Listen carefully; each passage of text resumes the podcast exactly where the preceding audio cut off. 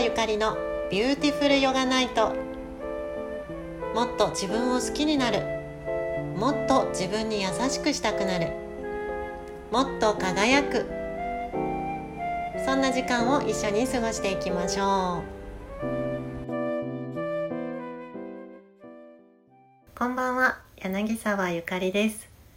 第1回目の配信に続いて本日も聞いてくださってありがとうございます。吐きだめノートつけてみるよとかマインドフルネスに興味あるよとかねすごく嬉しいコメントをいただきました。すごく励みになります。ありがとうございます。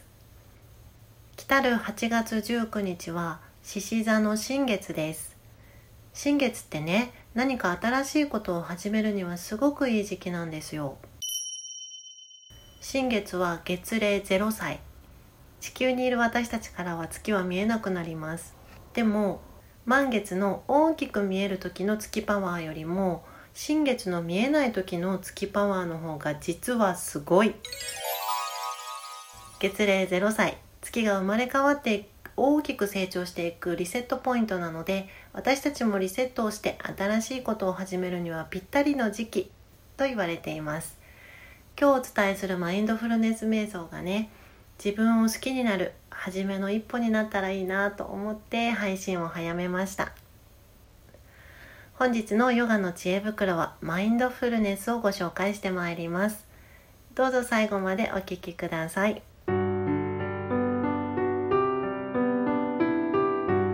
マインドフルネス瞑想って一時期すごいブレイクしました。聞いたことがあっても何ぞやっていう方も多いかもしれません。瞑想っていうとどんなイメージでしょうか？私がよく聞くのは無にならなくちゃいけないんでしょとかずっと黙って座ってるのって無理無理とかね。やっぱり難しいイメージの方が強くてなんかこう取っかかりにくいものだと思います。私も始める前はどういうものかさっぱり知りませんでした。だけど世界の有名な名高い人たち、まあ、成功者って呼ばれる人たちってこぞってこの瞑想を人生に取り入れてるんですよね。例えばスティーブ・ジョブズさん。ビートルズさんなんかもそうですけどインドにリシュケシュっていうヨガの聖地があります。これよく噛むんですよねリシュケシュ。そこに渡ってヨガや瞑想の修行をしたっていう有名なお話があるんですけど私はスティーブ・ジョブズさんの本をすごくよく読んでいてリシュケシュでヨガ修行をされたっていうことを知って私はこの地にヨガの勉強に行きました、まあ、その話は置いといてなんでマインドフルネスや瞑想っていいんでしょうか。前回の番組の紹介の中でもお伝えしたんですが思考をリセットできること。それがね脳や心にいい影響を与えるんです。私のヨガクラスって瞑想から始まります。意識を今ここに集中させるという練習です。来てくださっているお客様からは最近あんまりイライラしなくなったなとか感情が揺さぶられなくなった穏やかに過ごせるようになったよって教えてくださる方がすごく多いです。でも全然難しいことをしてるわけじゃなくてただ呼吸に意識を向けていただいているだけなんです。マインドフルネスとは古代インドの教えでサティという言葉があります。この英訳をマインドフルネスって言いますが今心をここに留めるという意味です。マインドフルネスって今この瞬間に心が向いていることを言うんですね。私たちは6万回約6万回も考え事をしているんでしたよね。その考え事って今この瞬間を考えてるわけではないんです。考え事のほとんどは過去のことであったり未来のことです。もっとこうしておけばよかった。ああしておけばよかった。こうなるかもしれないしああなるかもしれない。そんな風に忙しく思考が働いてませんか？過去のことってねどんなに悔やんでももう戻ってこないし、ね、そこにはどんなことをしても戻れないので過去を悔いて思考がパンパンになってくるくらいなら今の自分を観察して過去に足りなかったもの未来に必要なものを取り入れていく必要があります。未来についてもそうです。まだ起きていない不安定な未来を思い描くのはとってもナンセンス。時間がもったいない。お金どうしようお金ないとか仕事ないどうしようとか家族が旦那がって考えているんだったら今の自分を観察して足りないものを補っていくことに意識を向けてあげる。すごく建設的な意識の使い方です。ただねちょっと補足すると未来を良くするために過去を振り返って例えば PDCA サイクルってありますけどこのサイクルを回すことってすごく重要です。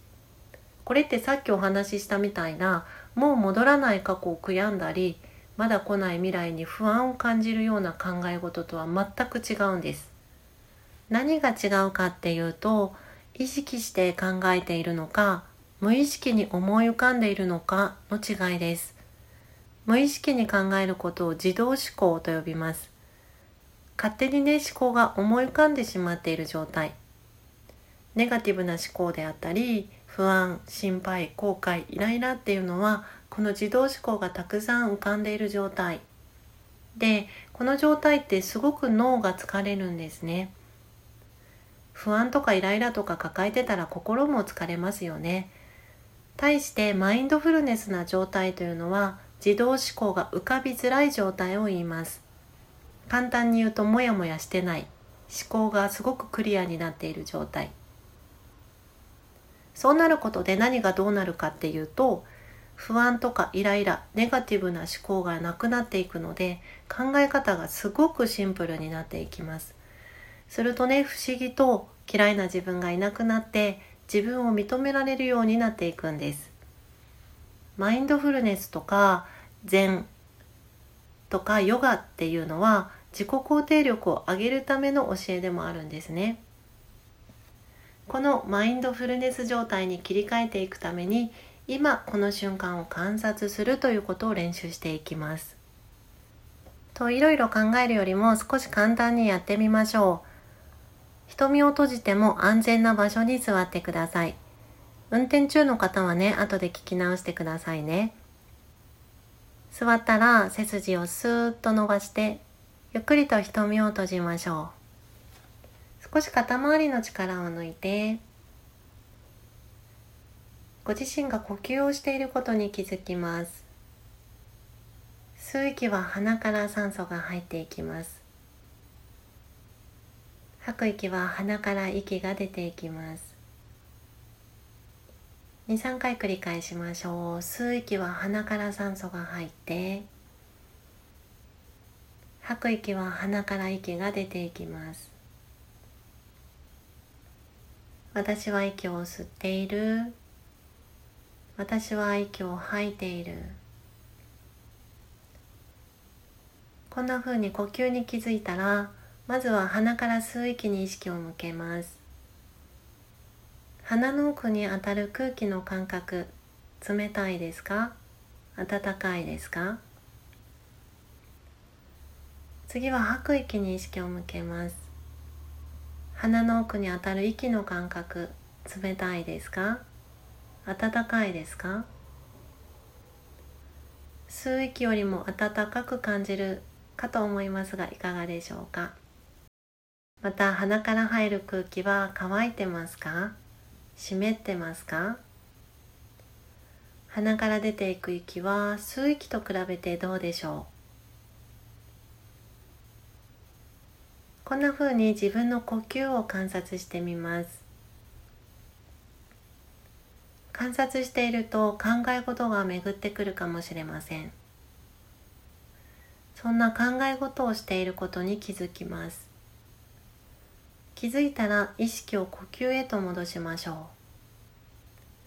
う。吸う息の感覚吐く息の感覚。また考え事が巡ってきても大丈夫です。それに気づいて呼吸へと意識を戻していく。この作業を繰り返しながら観察してみましょう。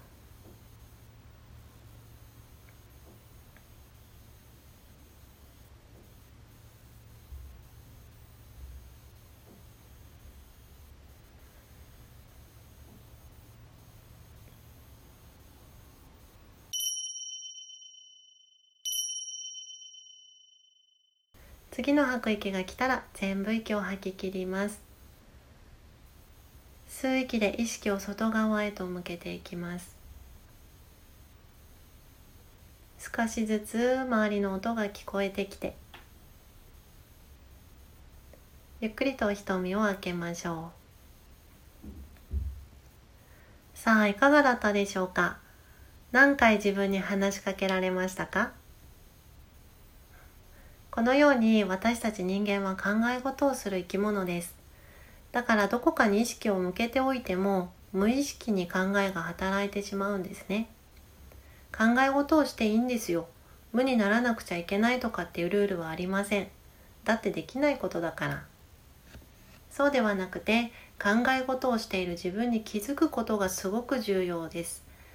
考え事に気づいて呼吸とか他の一点に意識を向け直していくっていうプロセスがマインドフルネスになっていくための練習なんです。その意識を向け直していくプロセスが脳や心を鍛えるポイントです。もっと自分を好きになるためには考え事でいっぱい覆われてしまった外側を剥がしてあげないとなかなか本質にはたどり着けないものです。原因がわからなければ改善もできないし余計にモヤモヤして考え事が増えちゃう。この機会に思考のリセットにぜひチャレンジしてみてください。今回お伝えしたのは呼吸に意識を向ける方法でしたが生活の中で意識を向けられるポイントはたくさんあります。例えばご飯を食べている時米一粒一粒の食感や味を観察しながら食べることだったり歩く時には一歩一歩足の裏が大地を踏みしめる感覚を観察すること。長い時間座ってやらなくても思考はリセットできるものなので続けやすいと思います。自分をもっと好きになるためにマインドフルネスを人生に取り入れてみてはいかがでしょうか？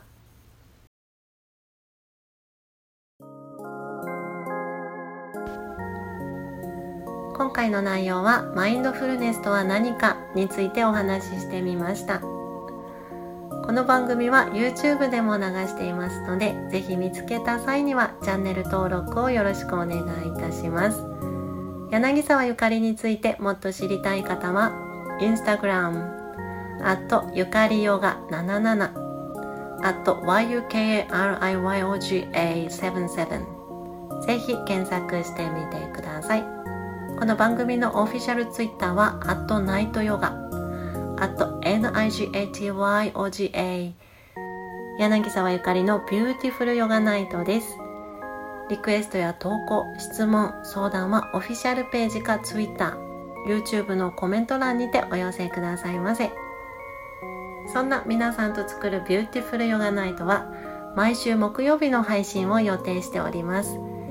どうぞ自分を好きになるために自分に優しくしたくなる。もっと輝く。そんな時間を一緒に過ごしていきましょう。それでは皆さん次回の配信をお楽しみに。